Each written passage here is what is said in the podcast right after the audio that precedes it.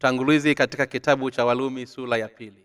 Katika ulimwengu huu wapo makundi mawili wayahudi na wakristo wamwaminio mungu na kati ya watu hawa wapo wale wenye kumwamini yesu na wale wasiomwamini mungu.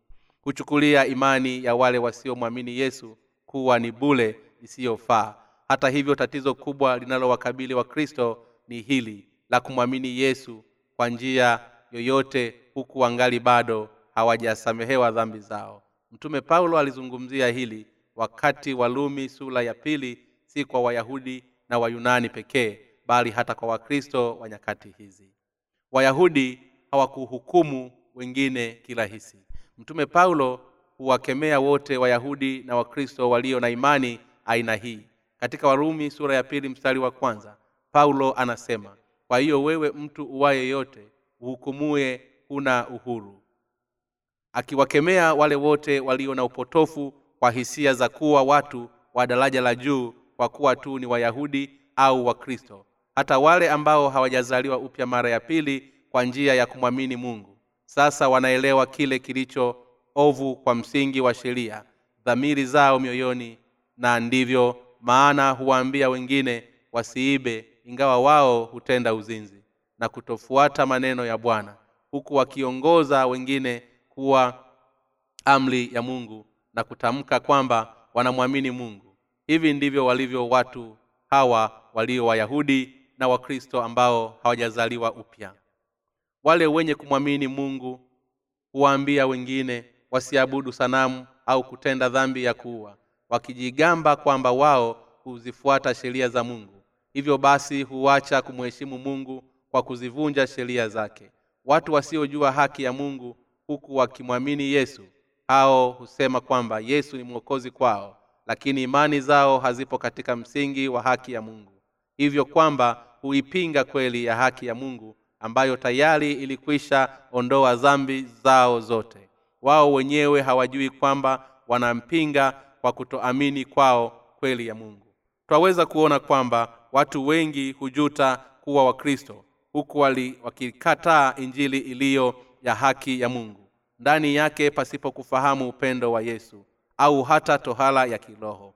Hudai kumfuata mungu na mapenzi yake lakini ukweli ni kwamba bado hawajawa hawajamkubali yesu na wamesurubisha msalaba kwa kumshutumu kukufuru kwamba yeye alijitambulisha kuwa ni mwana wa mungu.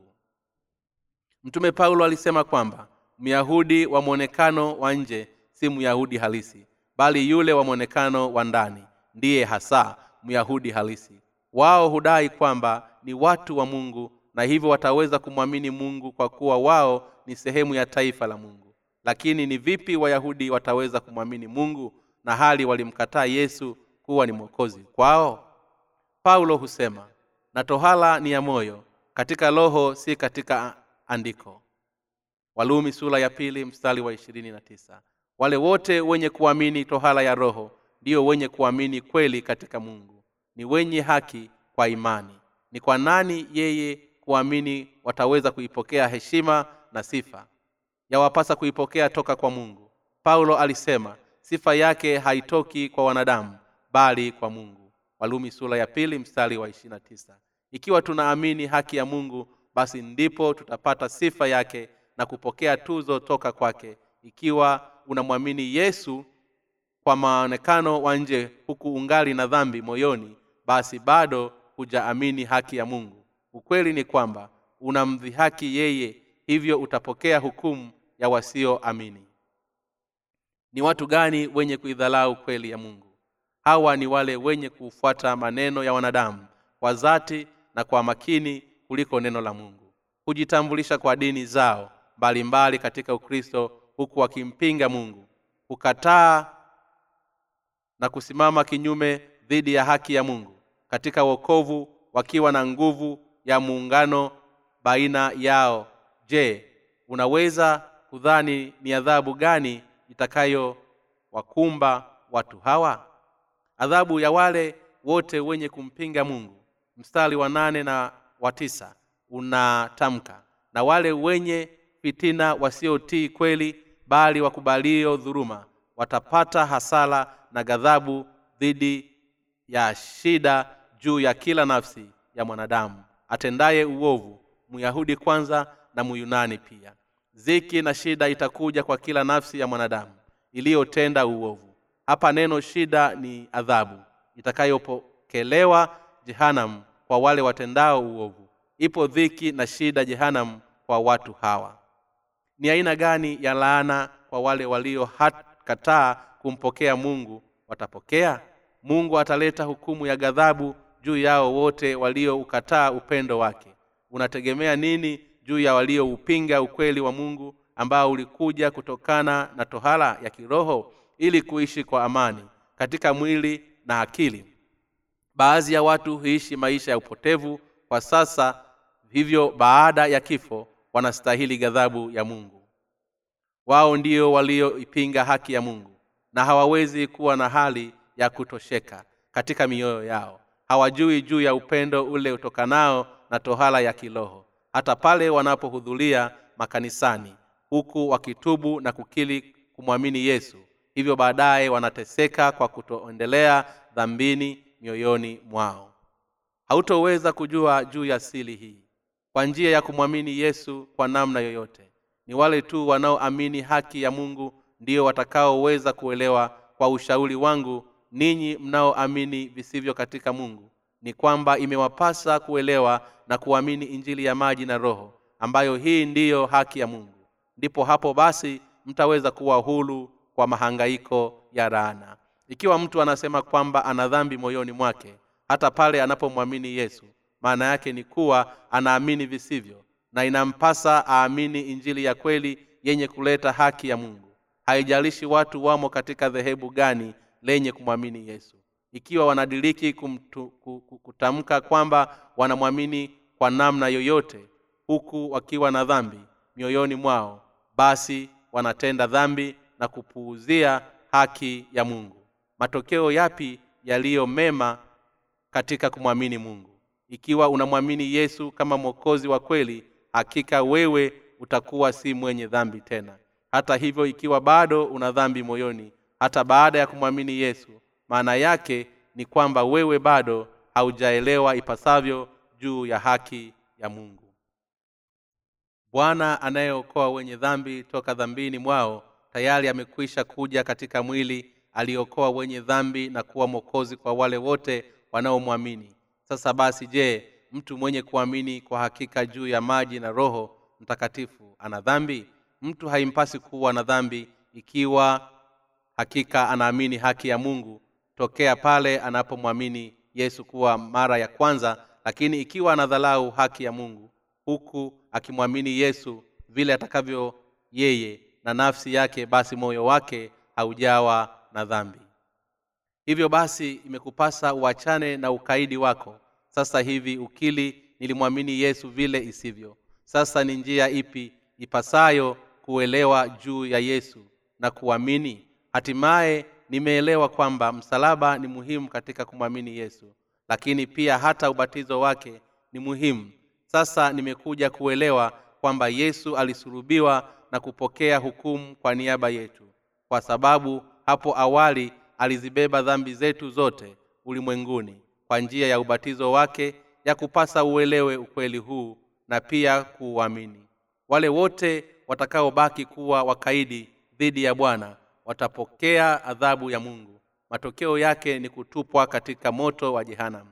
Na ndiyo maana matayo sura ya saba mstari wa ishirini na mbili inatamka kwamba wengi wataniambia siku ile bwana bwana hatukufanya unabii kwa jina lako na kwa jina lako kutoa pepo na kwa jina lako kufanya miujiza mingi bwana atakapokuja tena wale wasioamini haki ya mungu na kuwa na dhambi moyoni huku wakiwa wa mwonekano wa nje wakijisingizia kumwamini yesu watahukumiwa mbele ya mungu.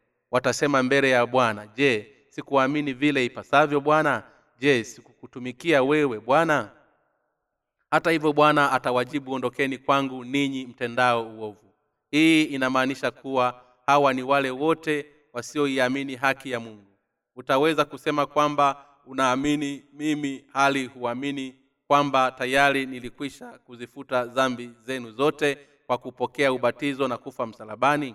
Ninyi ni waongo. Mtakwenda jehanamu milele. Dhambi zenu ni zile za manabii wa uongo na zimewaongoza wengi wenu jehanamu. Wale wasioamini haki yake na hata kutoacha ukaidi wao watapokea ghadhabu kuu ya mungu. Mfano mkuu wa aina hii ni wa imani ni ule wa wayahudi ambao hata sasa ni wenye mioyo migumu mbele ya mungu. Hadi leo hii hawaamini kwamba haki ya mungu ni kupitia yesu kristo. Hata kati ya waprotestanti pia wamo wakristo wakaidi wenye kusema kwamba dhambi zao za kila siku zitaweza kusamehewa kila wanapofanya sala za toba. Watu hawa wote imewapasa kuwacha ukaidi huo wao wa kutoamini haki ya mungu ili basi waweze kukwepa ghadhabu ya mungu. Je yesu huwasamehe wale wote kwa udhalimu wao binafsi? Pale wanapotubu na kusali ili waweze kusamehewa kila siku? Sivyo. Yohana mbatizaji aliyekuwa kuhani mkuu wa mwisho katika agano la kale na pia mwakilishi wa wanadamu alimbatiza yesu miaka elfu mbili iliyopita na kumwaga damu yake msalabani. Kwa kufanya yote haya alitimiza haki ya mungu na kufutilia mbali dhambi zote za dunia mara moja kwa wakati wote. Ni wapi yesu alizibeba dhambi zetu zote? Yesu alijitwisha dhambi zote za wanadamu mara moja na kwa wakati wote pale alipobatizwa na yohana katika mto yorodani. Pia aliwaokoa wale wenye kumwamini milele kwamba zao kwa dhambi zao kwa kwenda kwake goligota ili kumwaga damu yake msalabani na hivyo kupokea hukumu badala yetu kwa ajili ya dhambi zote. Lakini wakristo wote wenye dhambi mioyoni mwao bado ni wakaidi na hawataki kuamini haki ya mungu. Ikiwa mioyo yao imekwisha takaswa tayari kwa dhambi zao zote kwa njia ya damu ya msalaba pekee sasa basi ni kwa sababu gani inawapasa kuomba msamaha wa dhambi zao hadi kifo kinapowakuta ni kutokana na ukaidi wao. Damu ya yesu msalabani ni muhimu lakini pia ubatizo wake ulioupokea toka kwa yohana nao ni muhimu katika kuamini na hivyo dhambi za watu kusamehewa mara moja ili kupata haki ya mungu. Ukweli ni kwamba kila mmoja wetu ni kaidi kwa namna fulani lakini mbele ya mungu inatupasa kuwacha ukaidi wetu wa kukataa ile iliyo haki yake wale wenye kumwamini mungu imewapasa kutii na kuyaamini maneno yake. Nami pia bila kuficha ni mtu mkaidi lakini niliacha ukaidi wangu mbele ya mungu na hivyo kuwa mwenye haki kwa rehema yake. Toba ya kweli ni kuacha ukaidi na kupokea msamaha wa dhambi. Kwa kukubali haki ya mungu kwa moyo baada ya kusamehewa tunapaswa kuanza kubadilika nyendo zetu dhalimu na kuyakubali makosa yetu huku tukijitahidi kuishi maisha mema kiroho mbele za mungu. La kwanza ni toba katika maisha kweli ya mtakatifu aliyezaliwa upya mara ya pili. Wale wenye kumwamini yesu huku hawaifahamu haki ya mungu wataangamizwa. Watu hawa imewapasa kuachana na ukaidi katika njia zao watubu na kuamini ubatizo na msalaba wa yesu kwa ajili ya ondoleo la dhambi. Matendo sura ya tatu mstari wa kumi na tisa bwana ametupatia amri hii ili tuweze kupata ondoleo la dhambi mara moja na kwa wakati wote. Kuamini haki yake yatupasa kumsikiliza mungu ni kuyasikia maneno yake ili kwamba tuweze kuwa wakamilifu wenye haki na hata kusamehewa dhambi zetu zote. Mara moja kuamini ukweli ambao yesu alitupatanisha kwa dhambi zetu zote kwa njia ya ubatizo na kusurubiwa kwake mtu anapoamini haki ya mungu basi amesamehewa dhambi zake zote na hatimaye kumpokea roho mtakatifu kwa zawadi au karama. Mitume wote na wafuasi wa yesu waliamini haki ya mungu na kupokea ondoleo la dhambi wakati huo huo. Nawe pia usiwe mkaidi mbele ya ukweli huu. Uwe na ukaidi kwa wakati unaofaa. Ikiwa bado hujaelewa tohala ya kiroho. Vyema. Ya kupasa ujifunze na kuamini haitoshi kuendelea kuwa mkaidi ya kupasa utubu na kuamini. Watu huukataa ukweli hivyo sivyo mtume ataweza kuwa mwenye haki huku akiendelea kutenda dhambi kila siku? Unajua mungu huwaita wale wanaomwamini yesu kuwa ni wenye haki ijapokuwa bado ni wenye dhambi. Hii ndiyo kanuni ya kuhesabiwa haki huitwa mwenye haki kwa sababu tu huna dhambi moyoni. Hata hivyo inakupasa uelewe kwamba hili ni fundisho potofu. Katika bibilia mungu alisema kwamba kupitia injili ya tohala ya roho ambayo ametupatia ondoleo la dhambi nimekwisha futa dhambi zenu zote. Wewe huna tena dhambi kwa sababu nimekwisha beba dhambi zenu zote ninyi ni wenye haki. Je mnaamini haki yangu? Ikiwa mnaamini maneno yangu ya tohala ya kiroho basi ninyi ni kati ya watu wangu na msio na dhambi hivyo ndivyo mungu alizungumzavyo juu ya ukombozi wake ulio kamili. Lakini baadhi ya wakristo wa majina hudhihaki na kuwazushia wakristo waliookoka ambao huamini juu ya tohala ya kiroho husema mtu awezaje kuwa mwenye haki hali bado anaendelea kutenda dhambi? Pasipo kikomo mtu aweza kuitwa asiye na dhambi kwa kanuni ya fundisho la kuhesabiwa haki tu. Utawezaje kudhani mtu hatendi dhambi kweli? Huwezi kujizuia kuacha kutenda dhambi. Hudhihaki kwa maneno kama haya na hivyo kuendelea kuwa wakaidi kwa kutoamini haki ya mungu. Lakini mungu ameeleza uzima wa milele kwa wale wote wenye moyo wa subila katika kutenda mema wenye kuutafuta utukufu heshima na uzima wa milele kwa kuvumilia na kuendelea kufanya yote yaliyo mema na hivyo kuwa watoto wa mungu. Bali wale wasiofuata haya watahukumiwa. Kila mtu anataka kuwa mwana wa mungu na kuishi milele. Yesu ndiye atoaye uzima wa milele kwao wale wote wanaoufuata kwa dhati ili waishi milele huku wakiwa wasio na dhambi. Kile ninachotaka bwana ni kuamini ondoleo la dhambi kwa njia ya tohala ya kiroho ili kwamba niishi pasipo aibu katika dhamira yangu nataka niwe mtoto wa mungu. Nataka niamini haki yako na kukufanya uwe mwenye furaha. Napenda niwe mtu asiye na dhambi. Tafadhali niokoe na dhambi zote. Kwa njia kama hii wale wote wenye kutafuta haki ya mungu katika wokovu na kutamani kusamehewa dhambi zao zote mungu huyasikiliza matumaini yao yote. Kwa hivyo basi kuwasamehe dhambi zao zote kwa kuwapatia injili ya haki ya mungu. Wale wote watakao kuishi milele basi mungu huwapa uzima wa milele. Tohala ya roho ni nini? Maana yake ni ondoleo la dhambi lililokamilishwa kwa njia ya ubatizo wa yesu na damu yake pale msalabani. Damu ya mwana kondoo ni kafara la hukumu na ule ubatizo wa yesu. Kwa yohana maana yake ni, u, u, ni dhambi za dunia kutwikwa juu yake yesu. Hata hivyo leo ukristo kamwe hautoweza kudhalau agano la kale. Kwa sababu kwa njia hiyo utakuwa ni vigumu kuamini agano jipya. Katika maandiko twaweza kuona kwamba tohala ya roho na damu ya mwana kondoo wa pasaka ni mambo yaliyoshabihiana katika waraka wa kwanza wa yohana sura ya tano mstari wa sita inasema kwamba yesu alikuja si katika maji tu bali katika maji na katika damu. Yesu hakuja kwa maji au damu bali kwa yote mawili.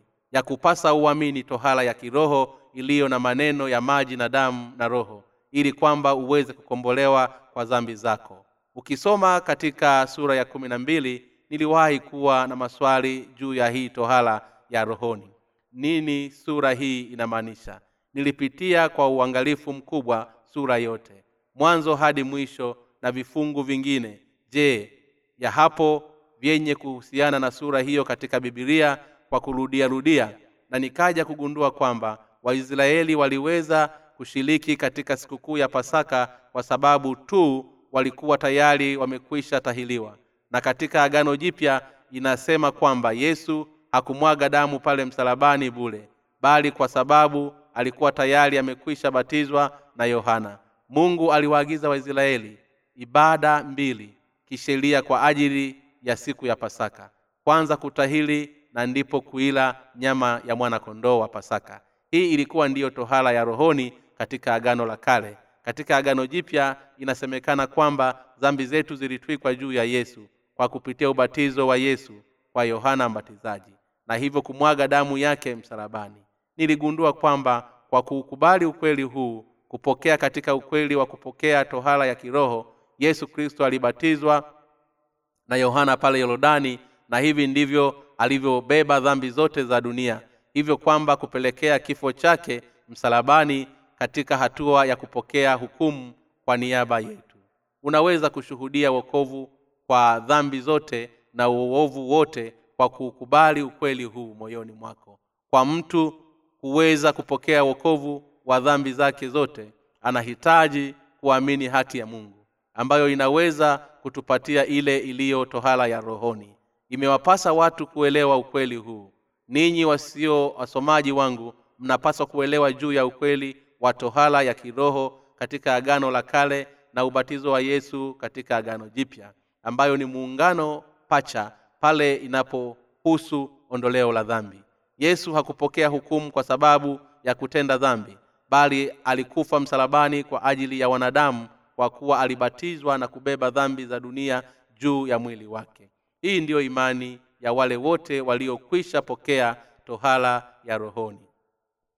Wale wote wenye kuamini haki ya mungu kwa kupitia tohala ya kiroho hawana dhambi tena kwa kuwa wamemwamini yesu vile inavyostahili na washtakia wale wanaomwamini yesu kwa namna yoyote huku wangali bado kupokea tohala ya rohoni itokayo kwa mungu. Imewapasa kuamini ukweli kwamba yesu alizibeba dhambi zote za ulimwengu pale yohana alipombatiza. Kwa bahati mbaya wakristo wengi huamini juu ya msalaba pekee na si ubatizo wa yesu. Kwa jinsi hii hawana imani katika haki ya mungu. Yatupasa kujua kwamba imani katika haki ya mungu yatupasa kujua kwamba imetulazimu kuamini kile mungu alichotueleza katika maandiko yatupasa kuzilalua mbali bila kujali kanuni zote za mafundisho yote ya kithiolojia na hatimaye kuamini maneno ya mungu. Hii ni kwa sababu pasipo haki yake hakuna kweli ya mungu. Injili isiyo na tohala ya roho haijakamilika. Na ndiyo maana katika bibilia mungu ananena mara kwa mara juu ya tohala katika agano la kale na ubatizo wa yesu katika agano jipya. Kwa maneno mengine inatuzungumzia juu ya tohala na damu ya mwana kondoo wa pasaka. Katika agano la kale ikiwianishwa na ubatizo wa yesu na damu yake katika agano jipya yatupasa kuamini ukweli huu ili kuweza kupokea tohala ya kiroho. Hata hivyo ukiwa hatutaamini ukweli huu basi tutatupwa kando katika ufalume wa mungu. Je haki ya mungu imetimia kwa damu ya yesu msalabani pekee? Hivyo sivyo. Haki ya mungu ilitimia kwa wote wawili yaani ubatizo wa yesu na damu yake msalabani. Hivyo twapokea tohala ya kiroho moyoni mwetu si kwa kumwaga kwa damu msalabani tu bali pia kwa ubatizo aliopokea toka kwa yohana.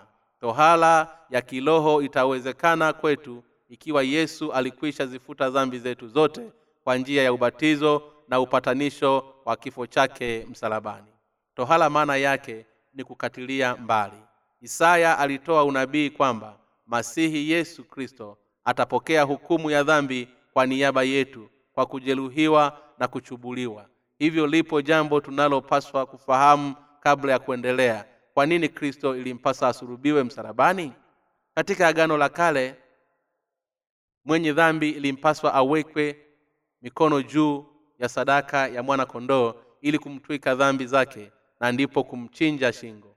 Ndipo ukuhani kwa vidole vyake aliweka katika pembe za wanyama zizungukazo pande nne za madhabahu ya kuteketezwa kwa moto na kumwaga damu iliyobaki chini ya madhabahu hiyo. Walawi sura ya nne mstari wa ishirini na saba hadi mstari wa thelathini. Mwenye dhambi katika agano la kale aliweza kuondolea dhambi zake zote kwa njia hii pekee. Je yesu kristo aliyekuja akiwa mfano wa mwana kondoo wa mungu? Yohana sura ya kwanza mstari wa ishirina tisa angeweza vipi kutuokoa sisi sote kwa dhambi zetu ikiwa kama asingeweza kuwekewa mikono juu ya kichwa chake mfano wa agano la kale ili aweze kubeba dhambi za wanadamu? Sasa basi ni lini kwa namna gani bwana alizibeba dhambi za ulimwengu je si hili lilionekanalo katika matayo sura ya tatu mstari wa kumi na tatu hadi mstari wa kumi na saba ambapo yohana alimbatiza yesu katika mto yorodani hivi ndivyo ilivyokuwa jinsi ya walawi katika agano la kale pale inapoendelea ikisema mwenye dhambi kisha ataweka mkono wake juu ya kichwa cha hiyo sadaka ya kuteketezwa. Walawi sura ya kwanza mstari wa nne. Walawi sura ya tatu mstari wa nane walawi sura ya nne mstari wa ishirina tisa ili kwamba aweze kumtwika dhambi zake. Kuhani mkuu katika agano la kale ilimpasa aweke mikono yake juu ya kichwa cha kondoo kwa sadaka na kumtwika dhambi zake binafsi na zile za waisraeli wote. Walawi sura ya kumi na sita mstari wa ishirina moja. Ndipo alipoichukua damu ya mnyama huyo kiasi na kuiweka katika pembe zizungukazo kiungo nne za madhabahu ya kuteketezwa na kumwaga iliyobaki chini ya madhabahu hiyo ndivyo walivyopokea ondoleo la dhambi kwa njia hii. Kwa njia kama hii dhambi zetu zilionekana kuondolewa kwa njia ya ubatizo wa yesu kwa yohana na damu yake msalabani.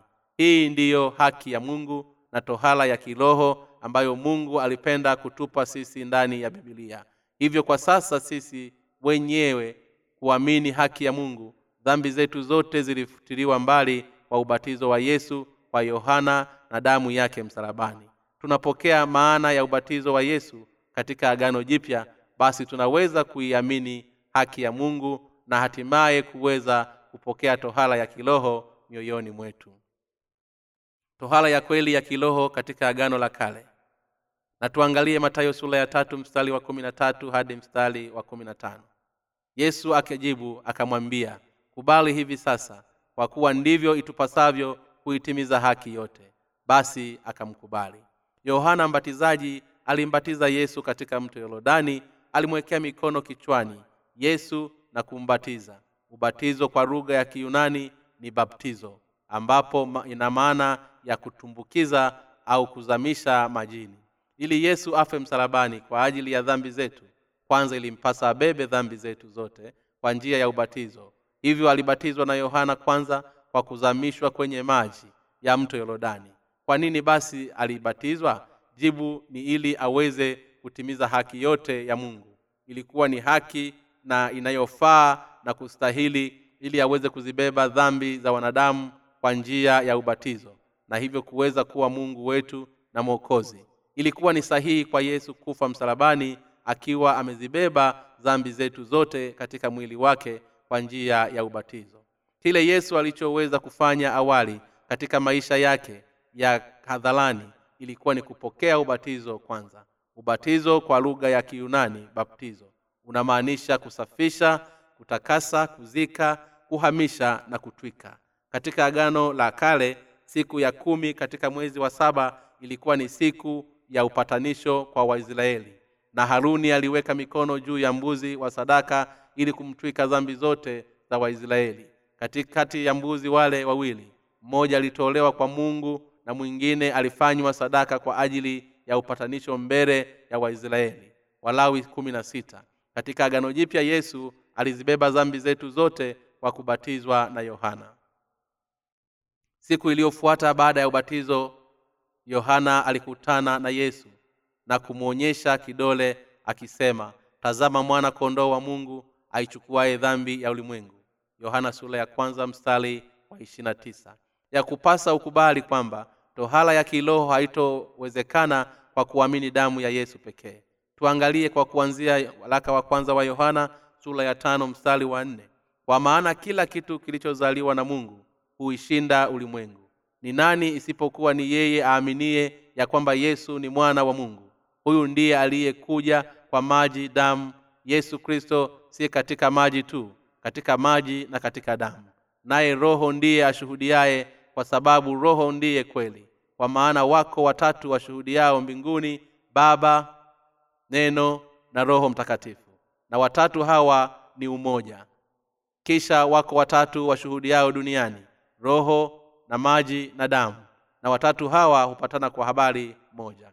Walaka wa kwanza wa yohana sura ya tano mstari wa nne hadi mstari wa kumi na mbili shuhuda hizi zenye kuonyesha mungu kuwa ni mungu kwetu na mwokozi zinadhihirisha kwamba alishuka duniani akiwa na mwili wa mwanadamu akabeba dhambi zetu zote juu ya mwili wake kwa niaba yetu. Kwa njia hiyo alitukomboa kutokana na dhambi zetu zote. Katika agano jipya injili ya tohala ya kiroho imejumuisha maji na damu. Katika agano hilo jipya maji ya ubatizo wa yesu uliopokea kwa yohana na damu yake. Unamaanisha kifo cha msalaba.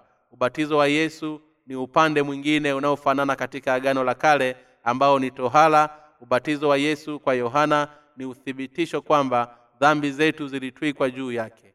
Wale wote wenye kuamini ukweli huu wataweza kusimama mbele ya mungu huku wakisema mungu wewe ndiye mwokozi wangu. Ninaamini haki yako hiyo. Hakika sina dhambi. Mimi ni mtoto wako nisiye na lawama na wewe ndiye mungu wangu. Msingi gani wa maandiko ambao unakupelekea kuwa na uhakika wa kupaza sauti yako ukisema hivyo?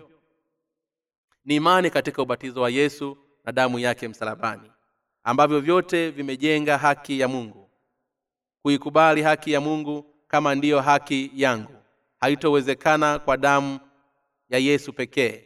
Yote mawili ya ana ubatizo na damu ndivyo viletavyo hili. Hebu tuangalie kifungu kinachozungumzia juu ya kutoweka kando kwa ubatizo wa yesu kwa uokovu wetu. Walaka wa kwanza wa petro sura ya tatu mstari wa ishirina moja. Ni uthibitisho wa ukweli huu. Mfano wa mambo haya ya ubatizo unaowaokoa ninyi pia siku hizi. Siyo kuweka mbali uchafu wa mwili bali jibu la dhamiri safi mbele za mungu kwa kufufuka kwake yesu kristo mtume petro hapa anazungumzia juu ya ushuhuda ulio dhahiri wa uokovu wetu. Vile waisraeli walivyokata magovi yao katika tohala nyakati za agano la kale. Katika agano jipya yesu alibatizwa na yohana na kubeba dhambi zote za ulimwengu akituwezesha kupokea tohala ya rohoni. Ubatizo na damu ya msalaba umeunda haki ya mungu. Tohala ya kiroho na ubatizo una maana moja ya kupasa uelewe kwamba ubatizo wa yesu unamaanisha tohala ya roho kwetu sote. Mfano wa mambo haya ni ubatizo unaowaokoa ninyi pia siku hizi. Tunapokeaje haki ya mungu kwa kuamini kwamba yesu alibatizwa na kufa msalabani kwa ajili ya dhambi zetu? Matayo sura ya tatu mstari wa kumi na tano inatamka hivi ndivyo itupasavyo kutimiza haki yote kwa kuwa dhambi zote za wanadamu zilitwikwa juu ya kichwa cha yesu dhambi zote za watu wote zilifutwa kabisa kila mwenye dhambi akawa mwenye haki. Kwa kuamini ubatizo na damu ya yesu kristo. Alimwaga damu kwa kuhukumiwa msalabani baada ya kubeba dhambi zote za dunia. Dhambi zote za wanadamu zilipatanishwa kwa njia hii. Kwa kuamini kwamba yesu alibeba dhambi zote za dunia kwa kubatizwa kwake na hatimaye kupokea hukumu kwa niaba yetu. Ndiyo kuwa na imani ya kweli ambayo itakayoleta haki ya mungu kwa kila muumini. Aamini ukweli huu. Yohana sura ya kwanza mstari wa ishirina tisa inatamka tanzama mwana kondoo wa mungu aichukuaye dhambi ya ulimwengu.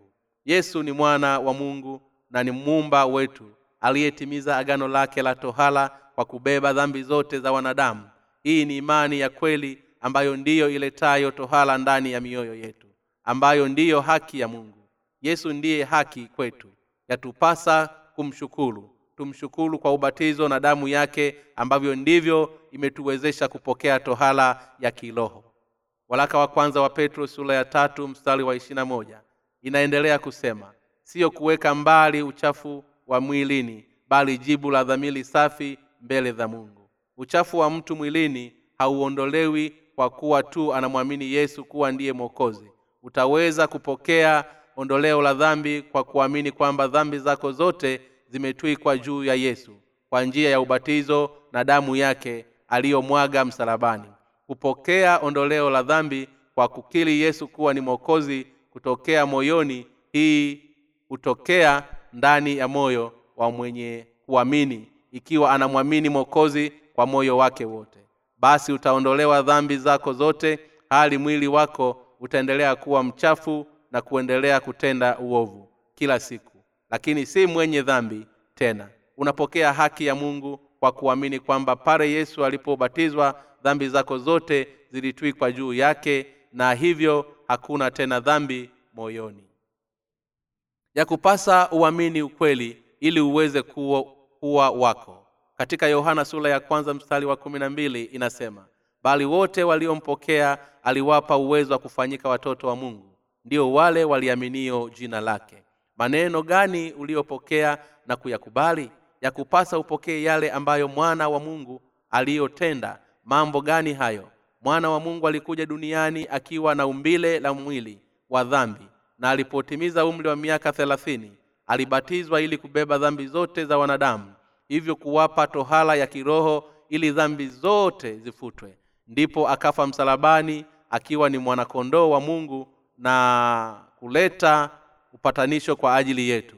Bwana amekuwa sadaka ya dhambi ya milele kwa wote wenye dhambi na kutuokoa milele. Hii ndiyo imani ya kweli tunaweza kuwa ni wenye haki kwa kuamini ukweli huu.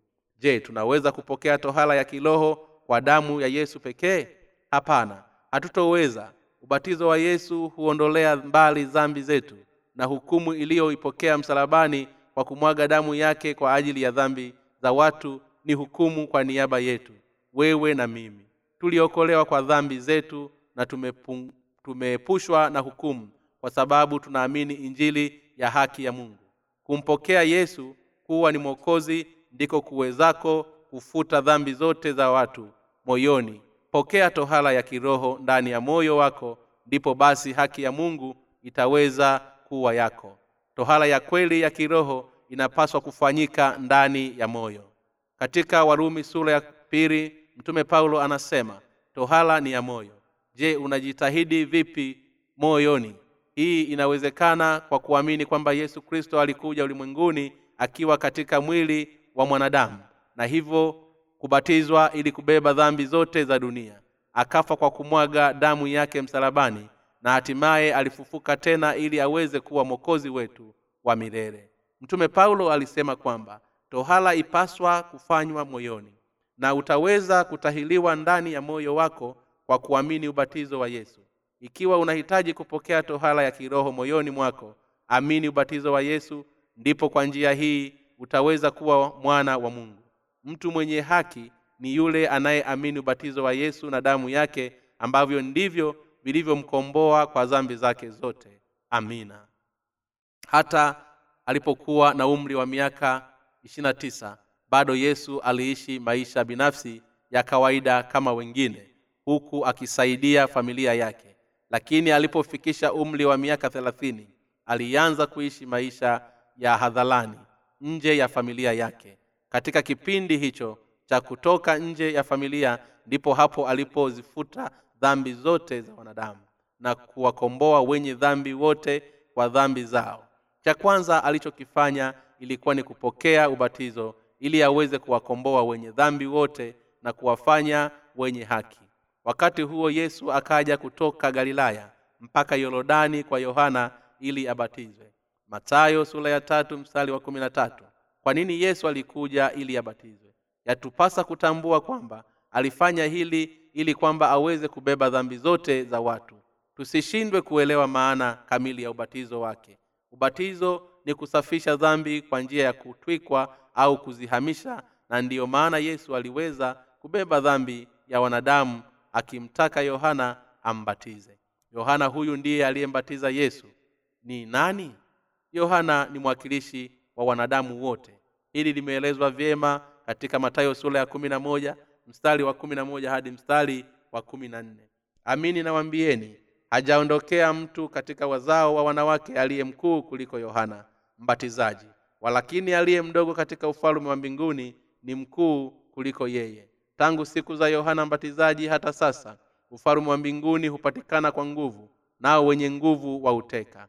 Kwa maana manabii wote na torati walitabiri mpaka wakati wa yohana na ikiwa mnataka kukubali yeye ndiye eliya atakayekuja. Tangu kuanzia siku za yohana mbatizaji kipindi cha agano la mungu kilihitimishwa. Hii ni kwa sababu yesu mtu aliyeitimiza haki yake aliwasili. Sasa basi ni watu gani waliotimiza ahadi za mungu katika agano la kale? Sasa basi ni watu gani waliozitimiza ahadi za mungu katika agano la kale walikuwa ni yesu na yohana mbatizaji. Yohana mbatizaji alimtwika yesu dhambi akiwa ni kuhani wa mwisho katika agano la kale. Aliyetumwa ili amtwike mwana kondoo wa mungu dhambi zote ambaye aliyekuja katika agano jipya. Yohana aliteketeza jukumu hili kwa kuweka mikono yake juu ya kichwa cha yesu kulingana na utaratibu wa kisheria uliowekwa katika utoaji wa sadaka za kafala wakati agano la kale dhambi zote za ulimwengu ziliondolewa mbali na kuhamishwa juu yake yesu pale alipobatizwa. Hivyo ndivyo mungu alivyotoa tohala ya kiroho kwa kila mioyo ya wanadamu. Ushikilie kwa dhati ubatizo wa yesu na damu yake kama upatanisho wako. Yesu alikwisha zichukua dhambi zote za ulimwengu na pia kubeba hukumu ya wote injili ya haki ya mungu ni ukweli ambao yesu alibatizwa na kumwaga damu yake katika upatanisho wa dhambi zote. Sasa hivi twaweza kupokea ondoleo la dhambi kwa kuikubali haki ya mungu mioyoni mwetu tu. Ikiwa utaipokea basi utaweza kuingia katika kitabu cha ukoo wa yesu kristo mwana wa daudi mwana wa ibrahimu. Matayo sura ya kwanza mstari wa kwanza. Wapo wale wenye kuifahamu haki hii ya mungu na pia wapo wasioifahamu ambao bado wamo nje ya yesu kristo. Jua linakuchwa amini ubatizo wa yesu na damu yake pia na uingie kwake. Imani ya ubatizo wa yesu na damu yake pia na uingie katika imani inayowekwa katika ubatizo. Ndiyo itakayokuwa mafuta ya taa yatakayoshwayo katika tafrija ya harusi. Natumaini unajua sili hii ili uweze sasa kutayarisha mafuta ya taa kwa ajili ya taa hili uweze kukutana na bwana mara ya pili ajapo kwa kuamini ubatizo wa yesu na damu yake msalabani. Yesu alipokea ubatizo ili aweze kufutilia mbali dhambi za kila mtu. Yesu ni mwana wa mungu na ni mungu pia. Yeye ndiye muumbaji. Alikuja duniani kwa mapenzi ya baba yake ili aweze kuturithi kuwa watoto wa mungu. Je unabii wote katika agano la kale unamzungumzia nani? Unatoa unabii juu ya yesu. Ulikuwa ukitolea kuhusiana na vile yesu atakavyokuja duniani na kubeba dhambi zote na hatimaye kuziondolea mbali milele. Kwa jinsi hii unabii katika agano la kale ulisema yesu alikuja duniani kwa kubatizwa alibeba dhambi zote za wanadamu kuanzia adamu na hawa hadi mtu wa mwisho ajaye. Pokea tohala ya kiroho ndani ya moyo wako tohala ni moyo katika roho. Walumi sura ya pili mstari wa ishirini na tisa. Unapoamini ubatizo wa yesu moja kwa moja unapokea tohala ya moyo. Tohala ya moyo maana yake ni kuondolea mbali dhambi za moyo pale tunapokili kwamba dhambi zetu zote zilitwikwa juu ya yesu. Kwa ubatizo wake je wewe umekwisha pokea tohala hiyo ya moyo? Kwa kuamini tohala ya moyo dhambi zote zitatakaswa kwa imani je hakika unaukubali ukweli wa tohala ya kiroho ndani ya moyo wako? Imekwisha pita miaka takribani elfu mbili tangu yesu alipokuja ulimwenguni kubatizwa na kufa msalabani. Yatupasa kukubali ukweli huu na kupokea mioyoni mwetu leo. Tohala ni ya moyo katika roho. Twaweza kupokea tohala katika akili zetu na mioyo yetu kwa imani ya kweli. Sisi sote tumekwisha kupata ukombozi kwa kuamini haki ya mungu. Ingawa hukumu ya mungu itakuja ulimwenguni kamwe hatuto hofu. Wale wote wenye kuiamini haki ya mungu hawatopokea hukumu yake. Hukumu ya mungu itawaangukia wote wale ambao hawajaipokea haki ya mungu mioyoni mwao. Kwa nini? Hadi leo wakristo wanaamini damu ya yesu pekee kwa ajili ya wokovu wao. Sasa ya kupasa ukili kwamba ulimuudhi mungu kwa ukaidi wako na hivyo urudi ukweli ambao yesu alibeba dhambi zetu zote kwa kubatizwa kwake yorodani. Ndipo tohala ya kiroho itafanyika moyoni mwako. Ikiwa unaamini vyote ubatizo wa yesu na damu yake tohala ya kiroho itafanyika ndani ya moyo wako na hutopokea hukumu ya mungu bali kuwa katika watoto wake. Mungu atakuwa ni mungu wako nawe utakuwa moja ya watu wake. Ikiwa wamo katika yenu ambao wanamwamini yesu lakini bado wanaitegemea damu yake tu. Napenda niwaulize swali. Je tohala zenu za kiroho na haki ya mungu ni kwa damu ya msalaba pekee? Ama kwa hakika wokovu umethibitishwa si kwa damu tu bali kwa ubatizo wa damu ya yesu na roho? Haki ya mungu hupatikana kwa kushikamana na kristo hebu tujifunze katika walumi sura ya sita mstari wa tatu hadi mstari wa nane. Hamfahamu ya kuwa sisi sote tuliobatizwa katika kristo yesu tulibatizwa katika mauti yake? Basi tulizikwa pamoja naye kwa njia ya ubatizo katika mauti yake kusudi kama kristo alivyofufuka katika wafu kwa njia ya utukufu wa baba vivyo hivyo na sisi tuenende katika upya wa uzima. Kwa maana kama mlivyounganika naye katika mfano wa mauti yake kadhalika mtaunganika naye katika mfano wa kufufuka kwake. Mkijua neno hili ya kuwa utu wenu wa kale ulisulubiwa pamoja naye ili mwili wa dhambi ubatilike. Tusitumikie dhambi tena kwa kuwa yeye aliyekufa anahesabiwa haki bali na dhambi. Lakini ikiwa tulikufa pamoja na kristo twaamini ya kuwa tutaishi pamoja naye. Mstari wa tano unatamka kwa maana kama mlivyounganika naye katika mfano wa mauti yake kadhalika mtaunganika naye kwa mfano wa kufufuka kwake. Bibilia inasema kwamba mshahara wa dhambi ni mauti. Maana yake yeyote aliye na dhambi ataangamia jehanamu. Je ninyi nyote hamkutenda dhambi kabla ya kuamini ukweli kamili wa yesu kristo? Ndiyo. Hata kama una dhambi kiasi kidogo bado utakwenda jehanamu na kupokea hukumu ya lile ziwa liwakaro moto wa kiberiti ufunuo sura ya ishirini na moja mstari wa nane.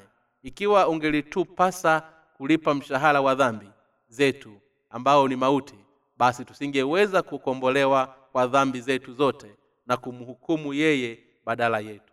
Mungu ametuokoa sisi sote kwa sababu alitupenda sana.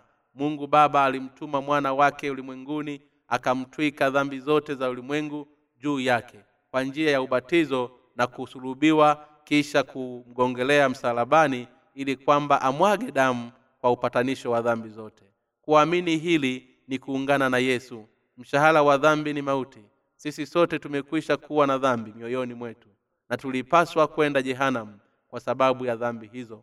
Lakini kwa niaba yetu sisi tuliokuwa tutupwe jehanamu yesu alizichukua dhambi hizo pale yorodani kwa kubatizwa na kuhukumiwa kama sadaka msalabani hivyo kifo chake kikawa ni kifo chetu kwa sababu ya kubatizwa kwake ambako ndiko kulikobeba dhambi zetu zote. Hii ndiyo imani ya kushikamana na kristo. Watu wengi bado wanamwamini yesu kwa njia ya kidini. Wao hudhuria makanisani na kububujikwa machozi huku wakitubu dhambi zao wakiomba msamaha. Acheni kufanya hivyo mara moja na muanze kuamini haki ya mungu na mtapokea tena amani toka kwa mungu ndani ya mioyo yenu.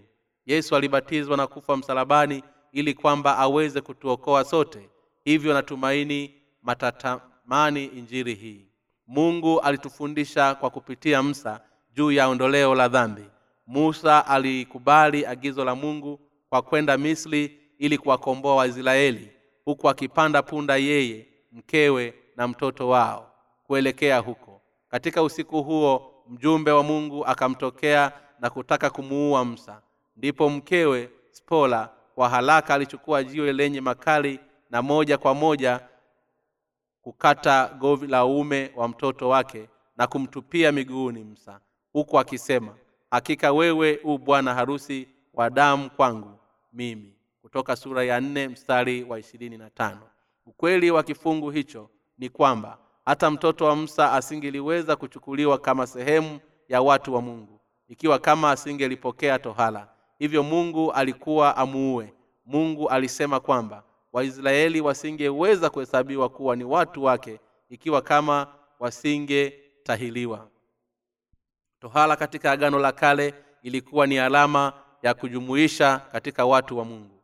Mungu alitaka kumfanya msa aelewe hili hivyo mkewe kwa haraka alishika jiwe gumu lenye makali na kukata govi za ya zunga la mwanawe na kuibwaga miguuni pake akisema hakika wewe ni bwana harusi wa damu kwangu mimi. Mungu alitaka kumuua msa kwa sababu ya mtoto wake asiyetahiliwa.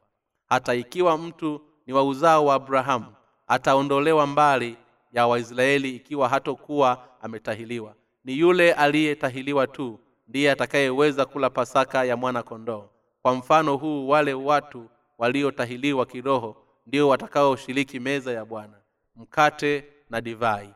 Wasioamini hii kamwe hawatoweza kuungana na haki ya mungu na hivyo hawatoweza kushiriki utukufu wa mungu. Mtume paulo alikuwa ni myahudi. Alitahiliwa alipofikia siku ya nane baada ya kuzaliwa na alilelewa chini ya gamalieli ambaye alikuwa maarufu sana wakati huo wa agano la kale.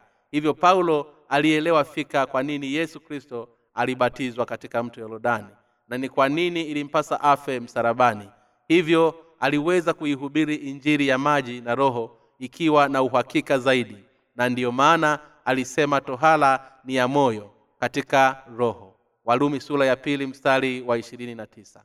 Bila shaka mtume paulo alimzungumzia zaidi mara kwa mara juu ya kifo cha yesu msalabani. Kwa nini? Kwa sababu ingawa yesu alifanya tohala yetu ya rohoni kwa kuzichukua dhambi zetu zote ikiwa kama asingelitolewa sadaka pale msalabani kwa maneno mengine ikiwa asingelipokea hukumu basi tusingeweza kuokolewa.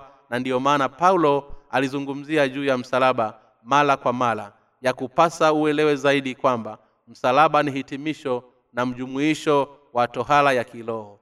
Hata hivyo wakristo wengi nyakati hizi hawana hata wazo kidogo juu ya uwiano uliopo kati ya ubatizo wa yesu na kifo chake msalabani.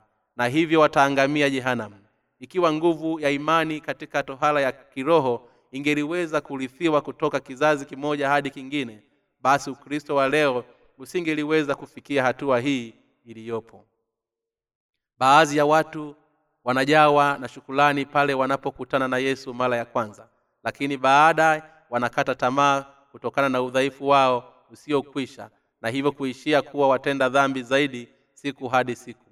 Miaka kumi yaweza kupita baada ya kumwamini yesu kwa mara ya kwanza lakini wanaishi kuwa watenda dhambi wakuu. Je wataweza kuwa wenye dhambi baada ya kumwamini yesu kweli? Huimba tenzi zenye maneno kama haya kulia hakutonisaidia. Ingawa uso wangu umepakaa machozi ambayo bado hayatoweza kuondosha hofu yangu. Hayatoweza kutakasa dhambi za miaka yote. Kulia hakutoweza kuniokoa. Imani katika kristo ndiyo itakayoniokoa hebu basi acha nimwamini mwokozi aliyeniokoa. Niamini kazi aliyoitenda kwa mkono wake. Bwana anisaidie kupiga mbio imani katika kristo ndiyo itakayoniokoa hebu kulia hakutoniokoa. Imani katika kristo ndiyo itakayoniokoa lakini haya ni maneno tu. Husali huku wakibubujikwa na machozi ila mara wanapotenda dhambi husema mungu tafadhali unisamehe. Ulikwisha nisamehe sasa mara hii na ahidi nitakuwa mwema toka sasa.